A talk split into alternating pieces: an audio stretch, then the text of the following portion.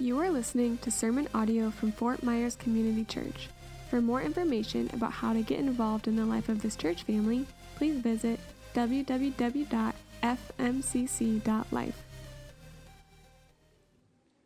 Good morning. Welcome to uh, the frigid Southwest. Uh, it's really interesting how well you acclimate to uh, warm weather. You live down here, you know, western Nebraska. We'd wear shorts and flip flops in this weather all the time. Um, but let's pray. Almighty and holy and sovereign God, uh, we thank you for this morning. Uh, we rejoice in how you control the weather and you create wind to remind us of your Holy Spirit and the way He goes where He wants to go. Um, Father, let our hearts turn to you. Let us look at what wisdom and revelation you desire for us to know you. Uh, so we look forward to you unpacking our word today and the sufficiency and supremacy of your Son in all things. Amen. Um, so we're going through Ephesians and we're into chapter 1, verses 15 through 23. So I'm going to read those and then we'll unpack them a little bit. Oof. For this reason, because I have heard of your faith in the Lord Jesus and your love toward all the saints, I do not cease to give you thanks for you, remembering you in my prayers, that the God of our Lord Jesus Christ, the Father of glory, may give you the spirit of wisdom and of revelation in the knowledge of him. Having the eyes of our hearts enlightened, that you may know what is the hope to which he, was call, he has called you, what are the riches of his glorious inheritance in the saints, and what is the immeasurable greatness of his power toward us who believe, according to the working of his great might that he worked in Christ when he raised him from the dead and seated him at the right hand in the heavenly places, far above all rule and authority and power and dominion, and above every name that is named, not only in this age, but also the one to come. Thank you. And he put all things under his feet and gave him his head over all things to the church, which is his body, the fullness of him who fills all in all. We're just going to look at two verses today. We're going to look at 16 and 17. Uh, what I love about Paul is he's a praying man. And if we're sitting there wondering, you know, how do I pray? What should I pray for? Paul gives us a beautiful example right here. He, he's going to tell us what we should pray for. The inspired word of God by the Holy Spirit. Paul's saying, pray for this. So the first thing we look at is in verse 16, 15, it says, For this reason, pray like this. And the reason is he goes all the way back to verse 3, right up to verse 14, and he laid out this beautiful thought process of who Christ is and that we're chosen him before the foundations of the world and we're inherited. He said, For all this great truth, for this reason, you should pray. And so Paul's prayer is this. In verse 16, he says, I do not cease. So the first point we should have is Are we in a beautiful, loving habit of prayer to the Father and the Holy Spirit? That's what he's called us to. He says, I do not cease to give thanks to you, remembering you in my prayers. That's a holy habit. It's the power of the Holy Spirit in us to do it unceasingly. Then he says in verse 17 that the God of our Lord Jesus Christ, the Father of glory. We need to pause on that just for a minute. What's he mean by that? Paul does this thing very interesting. He does that in, a couple of his letters he says the Father of glory. And, and 1 Corinthians says the Father of compassion. And he names God that to draw out what he wants us to think about when he, what he's about to say. So in, in 1 Corinthians, he says uh, to the Corinthians, the Father of compassion. And if you read the book of Corinthians, or the letter of Corinthians, you figure out really fast why Paul says the Father of compassion, because he's about to lovingly uh, correct those guys. But he says, I'm going to do it with the power of the Father of compassion.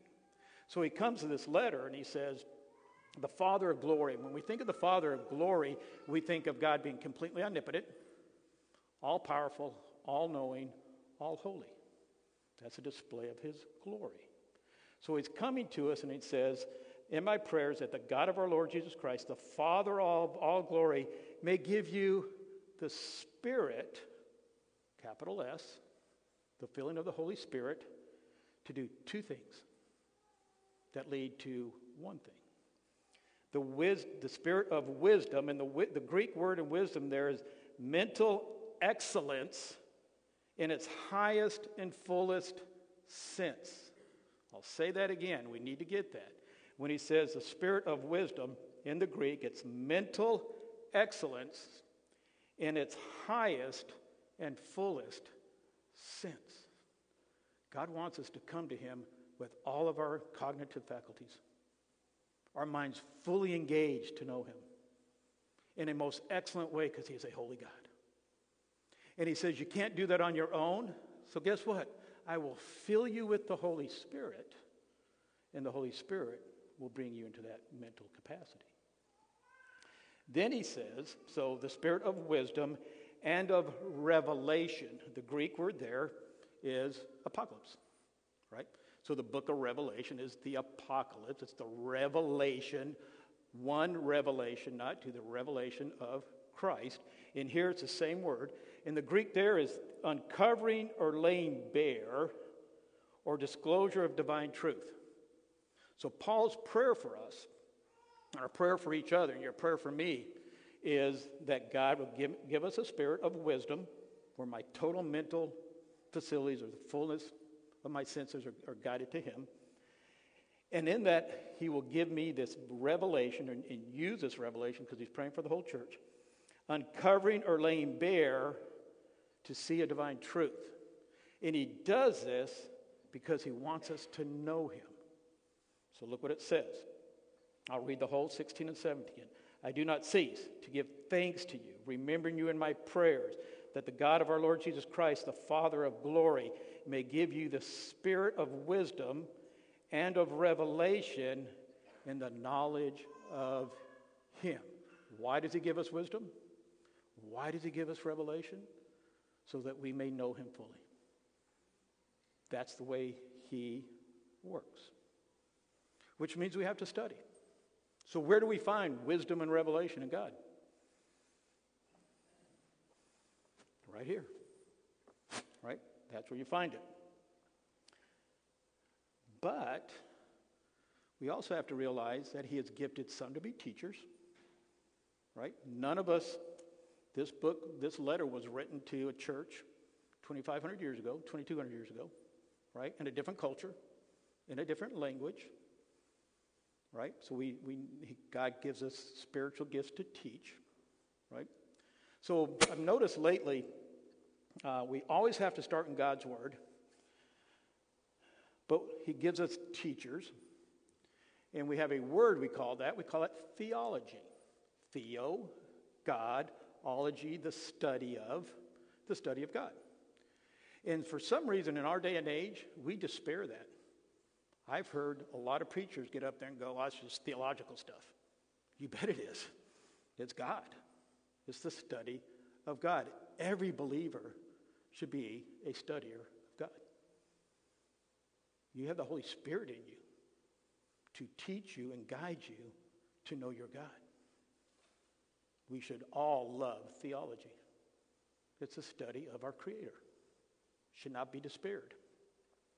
Then we scorn theologians. I've heard that over and over again. Ah, that's too theological. That's a theology. That's a theologian thing. The minute we scorn a theologian, we just grieve the Holy Spirit.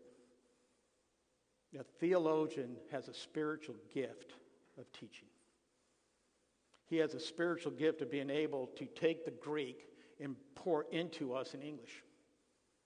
He has a spiritual gift to take a culture that we don't live in and explain it to us so we understand what's going on in Ephesus or Colossus or Laodicea or Old Testament. For some reason, in our pridefulness, we don't like theologians. And what I'm telling God is, why'd you give that guy the spiritual gift of teaching? So that's what he's done. Best book ever written explaining why Christ died by Jonathan Owens, written in 1600s. Hard book to read.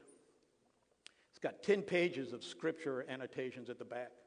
That's how deep John Owens got into writing The Death of Death and the Death of Christ. Great book. D.A. Carson wrote a, wrote a, book called Divine Sovereignty and Human Responsibility. It's the best book I've ever written and understand that God is completely divine, but I am still responsible as a human being, and how do I reconcile that with Scripture? Best book I've ever written on that, wrote on that. Excuse me, Desiring God by John Piper. Um, I still think of all the books I've read, this is probably the best book on really knowing and deepening my relationship with God for who He is. One of my favorites, I've got the whole collection, it's the Ancient Christian Commentary on Scriptures. Somebody, theologian, did a lot of work in every book in the Bible that somebody from the time the apostles died to 300 afterwards, if they ever wrote anything on any scripture, it's in here. When I prepare for a sermon, it's the first place I go. I want to know what Polycarp, who knew John, what he thought of Scripture, what he thought of Ephesus, what he thought.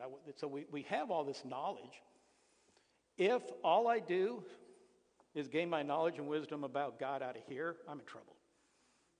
Right? You don't go here first, you go here first. Then you go and look at wise men that have passed by because God has given wisdom to men. Right? So when Paul says that, that, that the Spirit, that he wants to give us a spirit of wisdom and of revelation, we should be guided in two things be deep in God's Word, and then look what godly men said about that for the last 2,000 years. And in that is where we gain our wisdom and our revelation into the mysteries of God. The wisdom and revelation and the knowledge of God gives a, a deep understanding of God, His will, and His saving purposes in Jesus Christ. Turn to 2 Corinthians chapter 2. I'm going to start in verse 14. The context actually starts in verse 6, but I just want to read the last few verses. And then we're going to put this to practical, a practical purpose. Everybody there? Second, excuse me, First Corinthians, First Corinthians chapter 2, verse 14. The natural person does not accept the things of the Spirit of God, for they are folly to him, and he is not able to understand them because they are spiritually discerned. The spiritual person judges all things, but he himself to be judged by no one. For who has understood the mind of the Lord as to instruct him? Get this one, but we have the mind, and actually, literally, we have the mindset of Christ. So, Paul, to his letters of Ephesians, writes his first 14 verses, this beautiful picture of who God is, how he planned redemption, how he inherited us Everything's the praise of his glorious grace. And then he says this prayer, in my prayers to you and your prayers to me, do this often, be in a habit of it. And in that habit of it, ask Darby for wisdom. Give David wisdom and revelation. Give David wisdom and revelation. That should be our prayer for each other. And in that, because that's only place I gain and I begin to have a deeper knowing of my Creator. That's the prayer that Paul has here. That's my prayer for this congregation. I hope you that's your prayer for me. Why? Because what Paul also says in Corinthians, when I have that spirit, there's a transformation in me. I have the mindset of Christ. And I only get the mindset of Christ one way gaining wisdom and revelation of Him. So I thought long and hard. Basically, I unpacked it. I'm done. We can go home. Uh, I said, you know what? Perfect time to do a teaching exercise. What's it look like to draw that out? So, we're going to walk through John chapter 11. And we're going to look we're going to look at the culture. We're going to look what's going on. We're going to look at the shortest verse in the Bible. We're going to unpack that for what it meant because if I'm to have the mindset of Christ and he weeps, I should weep. But why is he weeping? And as we unpack it, the reason he's weeping, we ought to be weeping that today.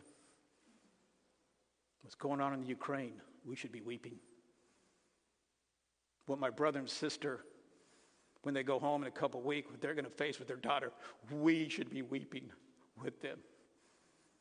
Because our God wept.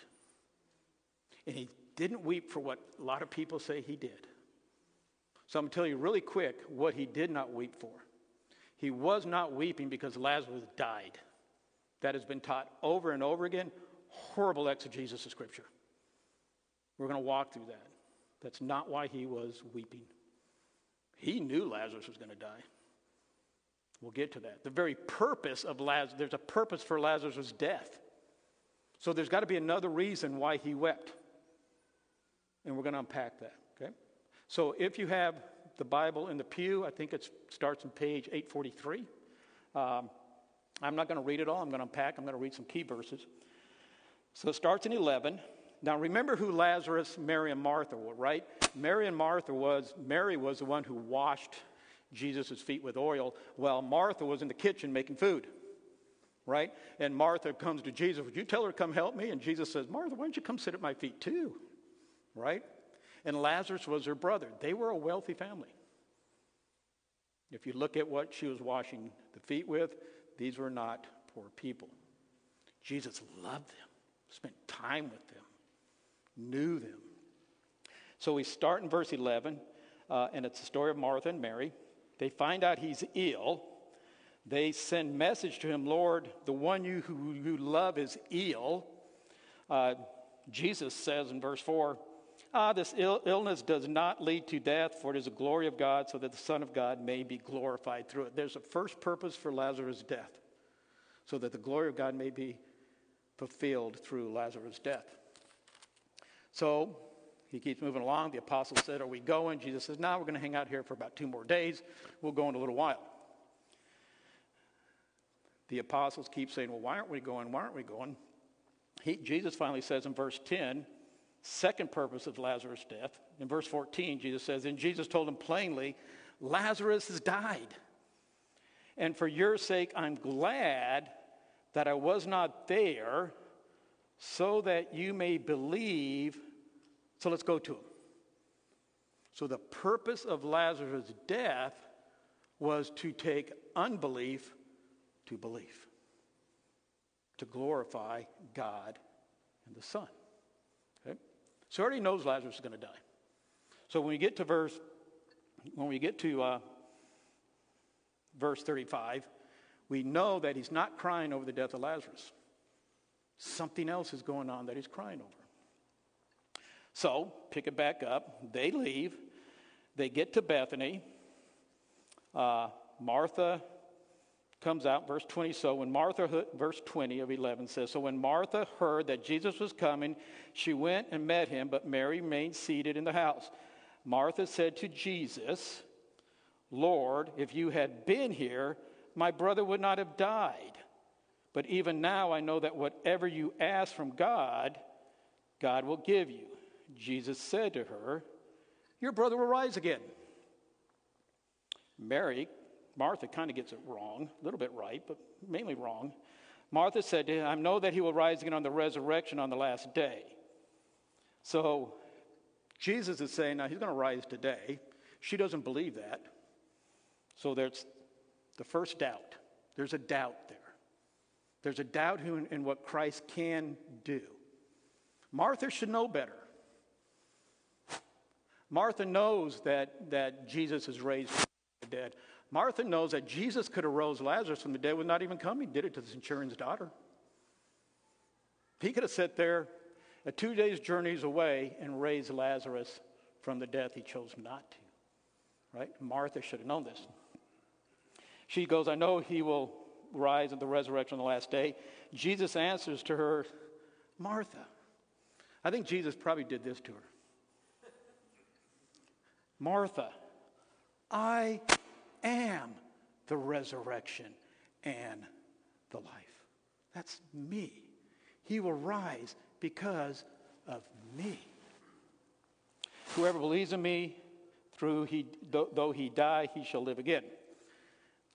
She says, Yes, Lord, I believe that you are the Christ and the Son of God who has come in the world. Then why did you doubt me if you believe that, Martha? Right? You say it, but I don't know if you believe it. So they continue on. They call out to her sister, Mary. Mary leaves the house with a group following her. So we're down into verse 32. Now, when now, when Mary came to where Jesus was and saw him, she fell at his feet, saying to him, Lord, if you had been here, my brother would not have died. That's the second doubt. If you would have been here, he'd be here. Verse 33 When Jesus saw her weeping, and the Jews who had come with her also weeping, he was deeply moved in his spirit and greatly troubled. Very, very polite translation of the Greek. The Greek there is a word used for angry, snorting horse. Christ was righteously mad. Where's my, I know we have some horse people in there. Ever been around an angry horse? When he's snorting and bucking? Not a good place to be. That's the word that the Holy Spirit inspired John to write about Christ. It's all right to get angry if it's holy. Again, we are to have the mindset of Christ. Wisdom and revelation and living the Spirit says you are to have the mindset of Christ. So we need to look at this and go, what is he, agree, eh, why is he as angry as a snorting horse? And the answer lies in what he's seen. He's seen the two people he loved that he sat with, that he taught, now doubting who he is. The other thing that we have to grasp, and this again, where I'm talking about teachers and reading, he says, all these people are coming weeping. So here's, here's what's going on. In first century Palestine, at this time, if you were poor and you had a family member die, you were expected to have at least two flutists at a long, prolonged funeral and a professional weeping woman. You hired somebody to grieve, and you had flutists. That was expected, right? You were looked down upon, even as a poor Jewish person, if you didn't have two flutists and one professional weeping woman. This is not a poor family. If you look at the context, the context deals to a procession of weeping women and flutists. It's a great big affair. And it's a great big paid for mourning. And Jesus sees this. And he has a holy anger. Which, what's that holy anger over? Right? I'll tell you here in a minute. Keep looking. Let's finish out and we'll unpack it. Verse 33, greatly troubled. Verse 34, and he said, Where have you laid them? They said to him, Lord, come and see. Jesus wept. It's the weeping that's coming out of this anger. Verse 35, 36. So Jesus said, See how we love how he loved him. But some of them said, Could not he who opened the eyes of the blind man also kept this man from dying? There's a group here that are scorning Jesus. He loved him. Why didn't he save him? Why did he save that centurion room but not Lazarus, who he loved?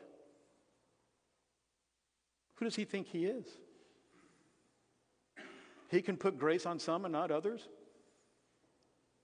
Why should I love him if he's not going to help me out? He helped some Roman's daughter, but he didn't help this Jewish man that he loved. He keeps, verse 30, 38, then Jesus, deeply moved again. Guess, where, guess what word that is? Same Greek word. He is, same Greek word, the anger of a mad, snorting horse. A holy, righteous outrage at what he's seeing progress. Verse 39 Jesus said, Take away the stone. So here's Martha. She asked him to come three days ago. He delayed. She gets there and says, You should have been here. You could have saved him, right? Now Jesus tells her, Remove the stone. What's her reply?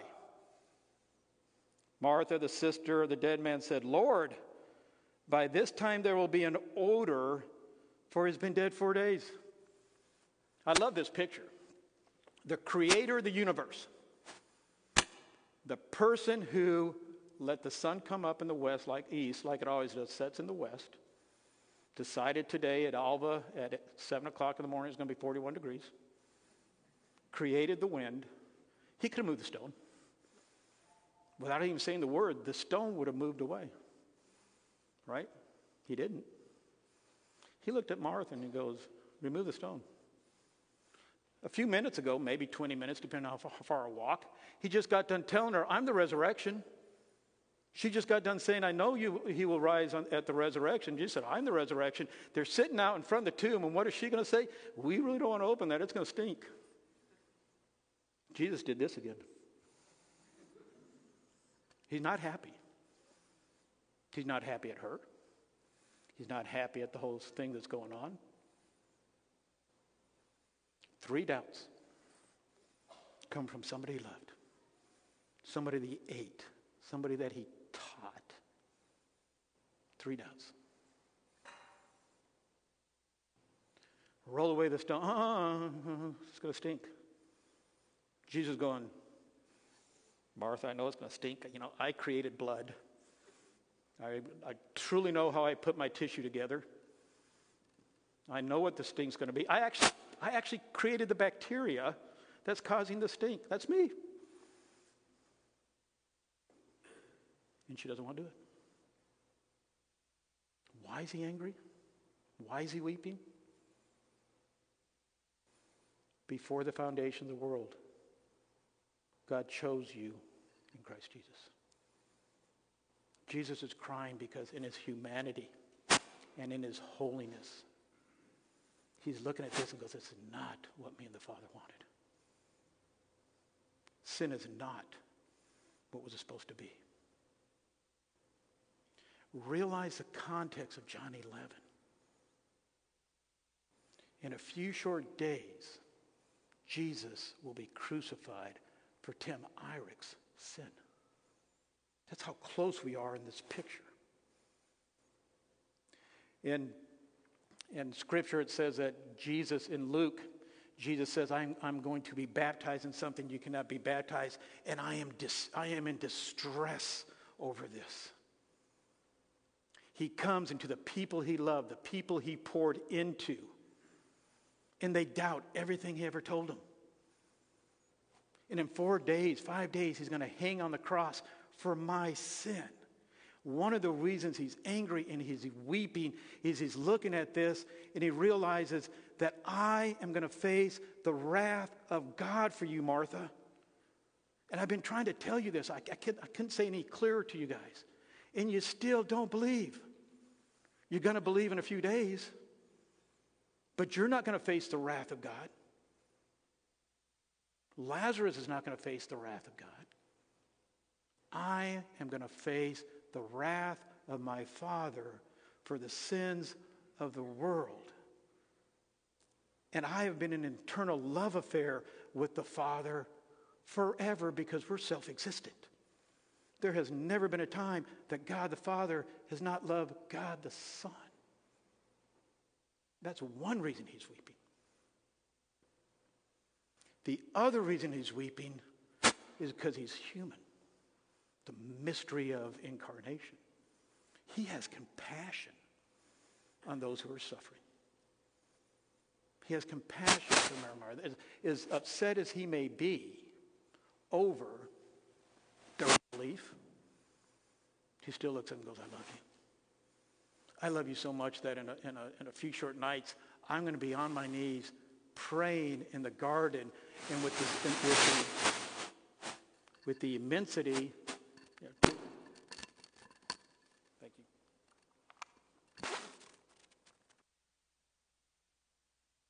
Thank you. Is it on? You guys got it up? I'll yell. No, there we go. With the immensity of what he's facing in the garden, praying to his father, the stress breaks, breaks every blood vessel in his face that he's bleeding sweat. Why? He understands the immensity of it. He understands the immensity of what he's going to go through. What I think's amazing is they roll back the stone. The smell of death pours upon them. Jesus simply says, Lazarus, come forth. The smell stops instantaneously. What was a decomposing body before he said, Lazarus, come forth, is now a completely healed body. The smell of death is gone. The smell of life comes out of the tomb. In a few short days, he sits on the cross. My God, my God, why have you forsaken me? God turns his back on the person he's loved forever. Never a time he did not. Why? Because Darby and I are sinful. And Jamie. Because uh, we're all sinful, right? And in three days, he rises from the dead. And life comes back into me. He wasn't crying because Lazarus was dead. He knew exactly what he was going to do. He was crying because of what sin does in the world. He was crying because of suffering. He was dying because he is the perfect person of compassion. He is compassion personified. D.A. Carson says this about this text Grief and compassion without holy outrage shrinks to mere sentiment. While outrage without grief or compassion hardens into self righteous, hot tempered arrogance. Ephesians 15 says, You have the Spirit of God in you to give you all wisdom and revelation to know God. Paul says in 1 Corinthians chapter 2, you've been given the Holy Spirit so that you have the mindset of Christ. Do we grieve over sin? Jesus did. Do we grieve over unbelief? Jesus did. Are we in awe over the cost of our redemption and the distress that Jesus went through? Jesus did. Are we living out the compassion of Christ? Jesus did. That's a prayer Paul has for us. Jesus showed us the correct way to address the trouble of our times. Pray often. And the Father of all glory will create in you the mental excellence to understand the beauty and holiness of who He is God in three persons, the Holy Trinity. That's exactly what's on Paul's mind in those two little verses in Ephesians 17. That's the importance of being able to open your mind to the excellence of God's wisdom. Sometimes it takes effort. I was talking with David and Alicia this morning when the man who discipled me said, You have the gift of teaching. I told him, uh uh I got the gift of administration. I've already read the text about the gift of teaching, and I'm going to be held to a higher standard. I don't want that one. Wasn't my choice. Right? submitting to the Holy Spirit for what He has called you to is the greatest joy you'll ever find. Let's pray. Father, we live in a time really not unlike any times. Uh, you tell us in Job that we're going to live through tribulation, that life for man is always going to be hard, just like sparks going up into the air. But you tell us that I've provided for you, I've given you the Holy Spirit, I've given you all the things you know to know me, to find joy and rest in tribulation, that I will never forsake you. Lord, let us have the mindset of your Son as he uh, walked and taught and discipled Mary, Martha, Martha, and Lazarus. Let us grieve over sin and unbelief. Let us uh, cry with uh, godly outrage uh, over the injustices that are going on in our world. And Lord, let us just trust and hold completely that your Holy Spirit has provided us so we can have the mindset of your Son. We thank you in the sufficiency and the supremacy of Jesus Christ in all things. Amen.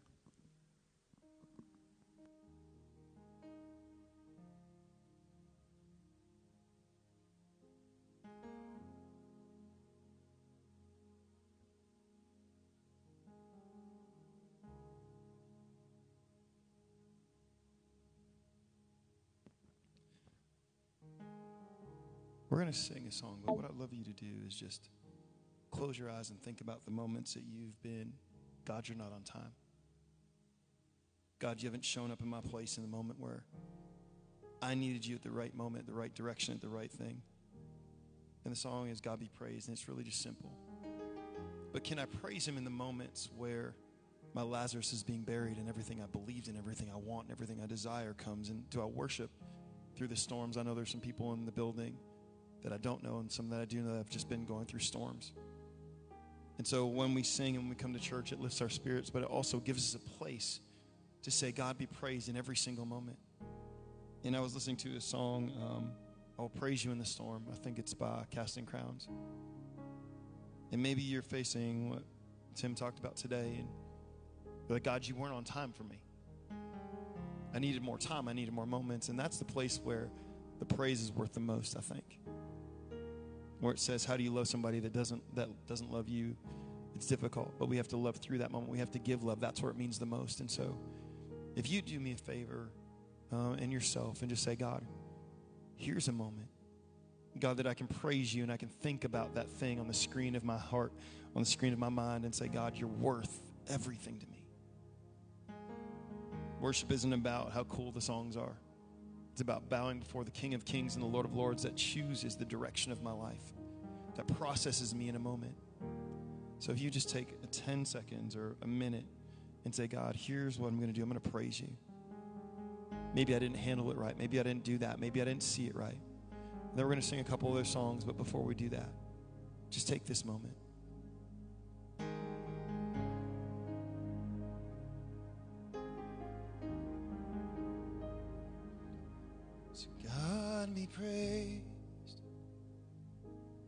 God be praised.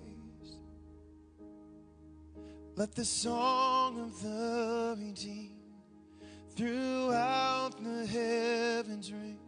God be praised. And God be praised.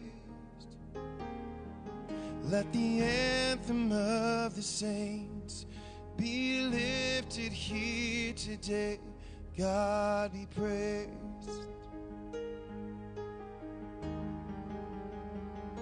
So God be praised. God be praised. Let the song of the redeemed throughout the heavens ring. God be praised. And God be Let the anthem of the saints be lifted here today. God be praised. So God be praised, and God be praised. Let the song of the redeemed throughout the heavens ring. God be praised. God be praised. Let the anthem of the saints be lifted here today.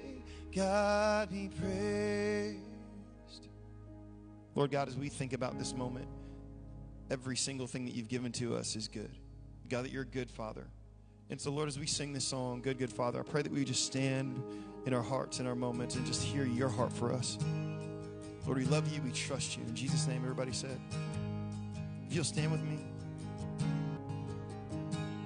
Oh, I've heard a thousand stories of what they think you're like, and I've heard the tender whispers of love, the dead of night, and they tell that you're pleasing, that I'm never alone. Sing it out. You're a good, good father. To you are, to you are, to you are, and I'm loved by you.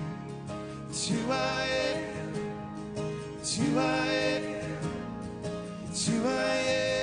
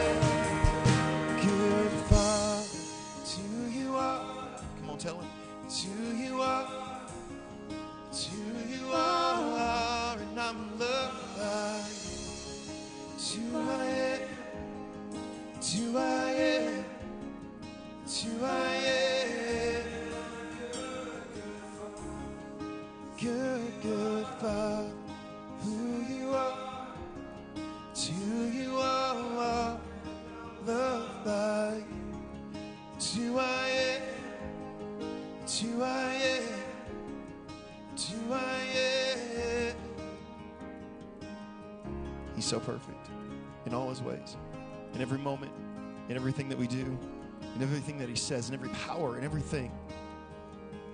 Anybody believe that this morning? We're just going to sing these out.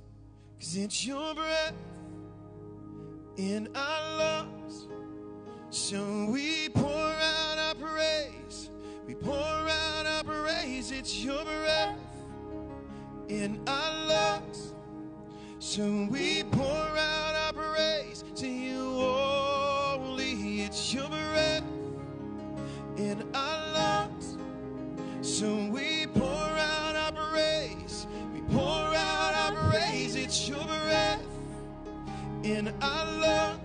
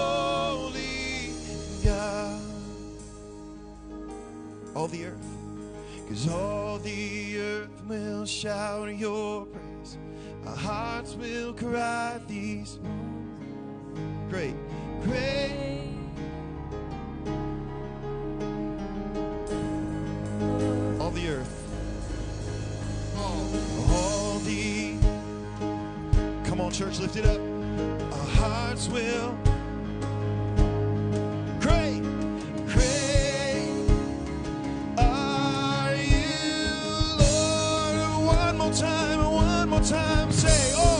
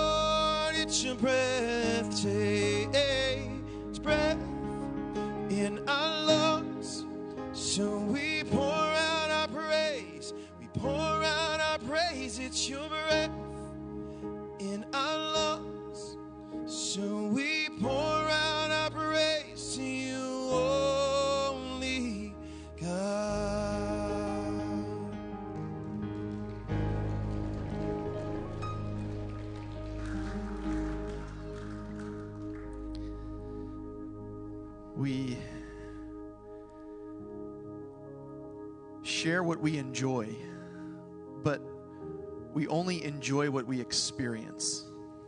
I can't share about things that I've never experienced that I don't know. Just thinking about Paul sitting in a prison and he's penning these words to a church that he loves. And he's saying, I've heard of your faith. Church, people of God, are we known for our faith? You can't have faith if you've never experienced God.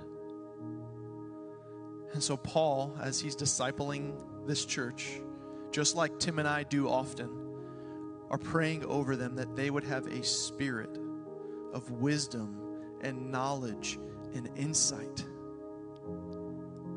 But you can't have that if you don't open this up too often we're just eating from the table scraps of other people. So we open up our Facebook and our Instagram and we read what other people write about this. And then we go get the next self help book so that we can have three more steps to a better us. And we fail to open up and read God's voice, God's word. Because we're too busy Yet I have time to watch my favorite show on Netflix. I have time to just chill at the end of the day. I can sleep in. Yet I fail to lift this up and sit with this and say, God, what do you want to say to me today? Fill me with wisdom and knowledge and insight. Parents, are you praying over your children every day? Lord, fill them with your wisdom, your knowledge, your insight. Do we live in a broken world? The people around us, us included, have to deal with that every single day. Do we think we can deal with it with our wisdom, knowledge, and insight? I know, I know I can't. I'm pretty jacked up when it comes to the things that I think are good and bad and right and wrong and and the, the knowledge that I think I've obtained over the years. All I have is Christ. I have His Word. I have His Spirit, His power that dwells within me. And so, believer, do you open this up? If you're here today and you don't know Jesus as your Lord and Savior, I understand that you wouldn't open this up because this isn't to you something that's worth reading. And my encouragement to you is that there is a God that loves you, and He wants a relationship with you. And I know sometimes that may seem abstract or surreal because you've never experienced Him. And so, coming to a place, man, I, I'm so thankful that you would if you don't believe in God because to sing songs about God and to hear somebody teach about God could be kind of weird if you don't believe in God. But what I would want you to know is that God loves you deeply and He wants a relationship with you. And this is where you go to start understanding more about Him. And you're like, well, I don't get it. Okay? That's what discipleship is all about. That's what the church is for. To come and to say, hey, I want to get involved in a community group. I want to get involved in discipleship. I want to come to a men's group. I want to go to a women's group so I can sit with people who know and understand this and talk about this. Yeah, but I'm in my 40s, I'm in my 50s, I should know these things. No, you shouldn't. If you've never been discipled, if you never opened a you, you, you just don't know it. Yes, it's written on our hearts, but come on, like, it takes time, effort, and energy, and it takes humility. There are times I'm reading this and I'm like, what? and so what do I do? I call Tim. I call men that I've surrounded my life with. I've, i go to my wife and I say, hey, babe, read this with me. I, I don't get it. and I process it and we talk about it. Just because you're reading it doesn't mean you're going to understand every single word. And so that's what the church is for, for us to walk with one another, to do life together. That's why we talk about membership.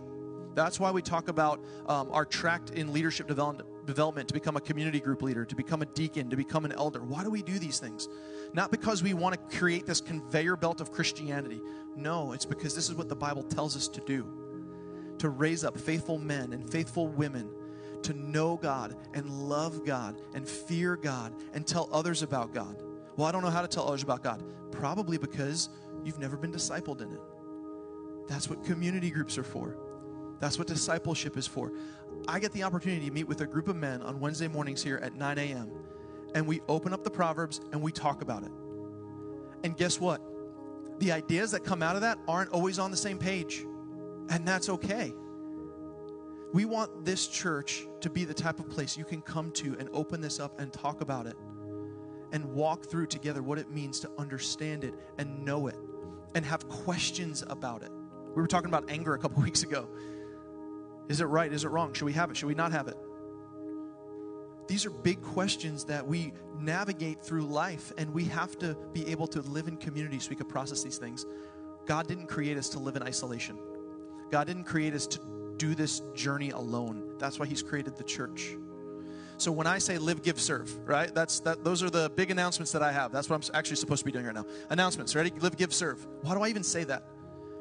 We want you to live in community because we want you to know Jesus. We want you to live in community because we want you to grow in your faith. We want you to live in community because not living in community is not the way God has created you to be. God Himself, Father, Son, Holy Spirit, lives in community. And he didn't design it. He, he created man, and what happened? He said it's not good for man to be alone. But what the devil does is he causes us to isolate when we're living in sin, when we're doing things wrong, when we're doing things we shouldn't be because we're shameful, because we're, we're guilty. But what does God say? The church is a place where we can bring our guilt and our shame and our brokenness and say, hey, I messed up. I can go to Jose and be like, hey, man, I messed up this week and in love and grace and mercy, He can lead me to the cross because it's at the cross where I find grace and mercy in my time of need. It's before God's throne I feel I find grace and mercy in my time of need. Right? He, he shouldn't look at me at that point and be like, How dare you? No, he should say, Hey man, let's go to Jesus with this. Let's talk about how we can maybe not have this happen in the future. That's what discipleship looks like. That's what wisdom, knowledge, and insight that Tim just taught us about looks like within the church be a part of community, live in community, give, give to the mission. Why do we even say that? Why do we talk about giving? Oh, now they're after our money. No, no, no, no. Your money belongs to God. All of it. He gave it to you. Oh, I worked hard for that. Yeah, you created that brain that, that enabled you to go to that job, to do the things you're doing. You get those hands and those feet. You created those things. Did a mighty fine job. God gave it all to us for His glory. And we live in a culture that wants more, to do better, to try harder. And so, what we do is we create this culture and this environment of hoarding, of, of taking the next step, getting the next size house, the next best car. God didn't give us our money so that we can waste it in this world, but to serve one another. And it starts with the tithe. It starts with giving God our first fruits not under compulsion, not because some guy gets up here and tries to convince us of it, out of a generous overflow of our heart. It may look like blessing a neighbor. It may look like um, giving to a mission like Ride Nature or Haiti Bible Mission. It may look like um, going to your kids' school and bringing pizza for the kids at lunchtime. Whatever it may be, it's serving those around us. But it also means giving to the church so that the church can be the conduit of change within the community. Our desire is to be the type of church that if we cease to exist, the community would miss us. We try to keep a super low overhead.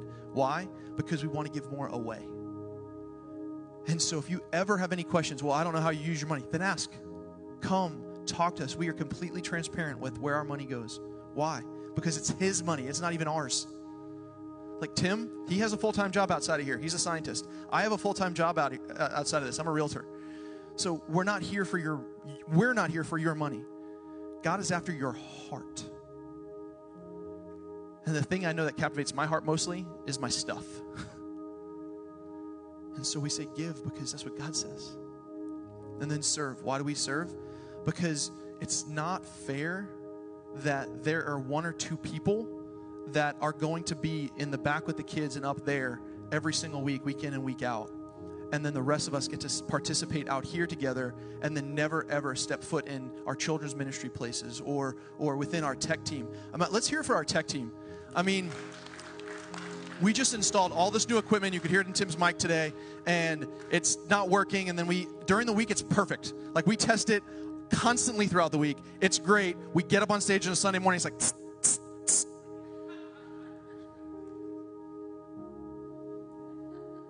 I'm gonna get you after. I've got the mic, bro. Um, and so uh, I love Ben. So, um, so we serve so that we can serve one another. That's what it looks like to be the church. If you're interested in serving, there's multiple ways and multiple places for you to serve. We're going to be starting our youth ministry here shortly. We're going to be starting a college ministry.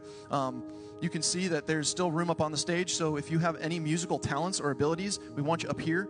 If you have any interest in helping us with the tech stuff, with sound, with uh, lighting, with the computers, we would love for you to do that. In fact, Brent, at the end of service, he's going to be over by the tech booth back there, and just go say hi to him.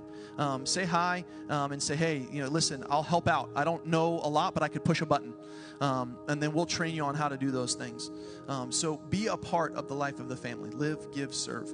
Um, and we're so excited. Also know that Easter's coming up. And so uh, people are most open to hearing the gospel. So we don't want you to just invite them to church. We want you to take the opportunity to share the good news of Jesus with them. And so take those opportunities with your neighbors, with your coworkers. Talk about Easter. Ask them what they believe about Easter. Um, and then share the good news of Jesus with them. Um, I know that Tim mentioned this last week, but I'll mention it again. We f- officially closed on the building. And so that happened.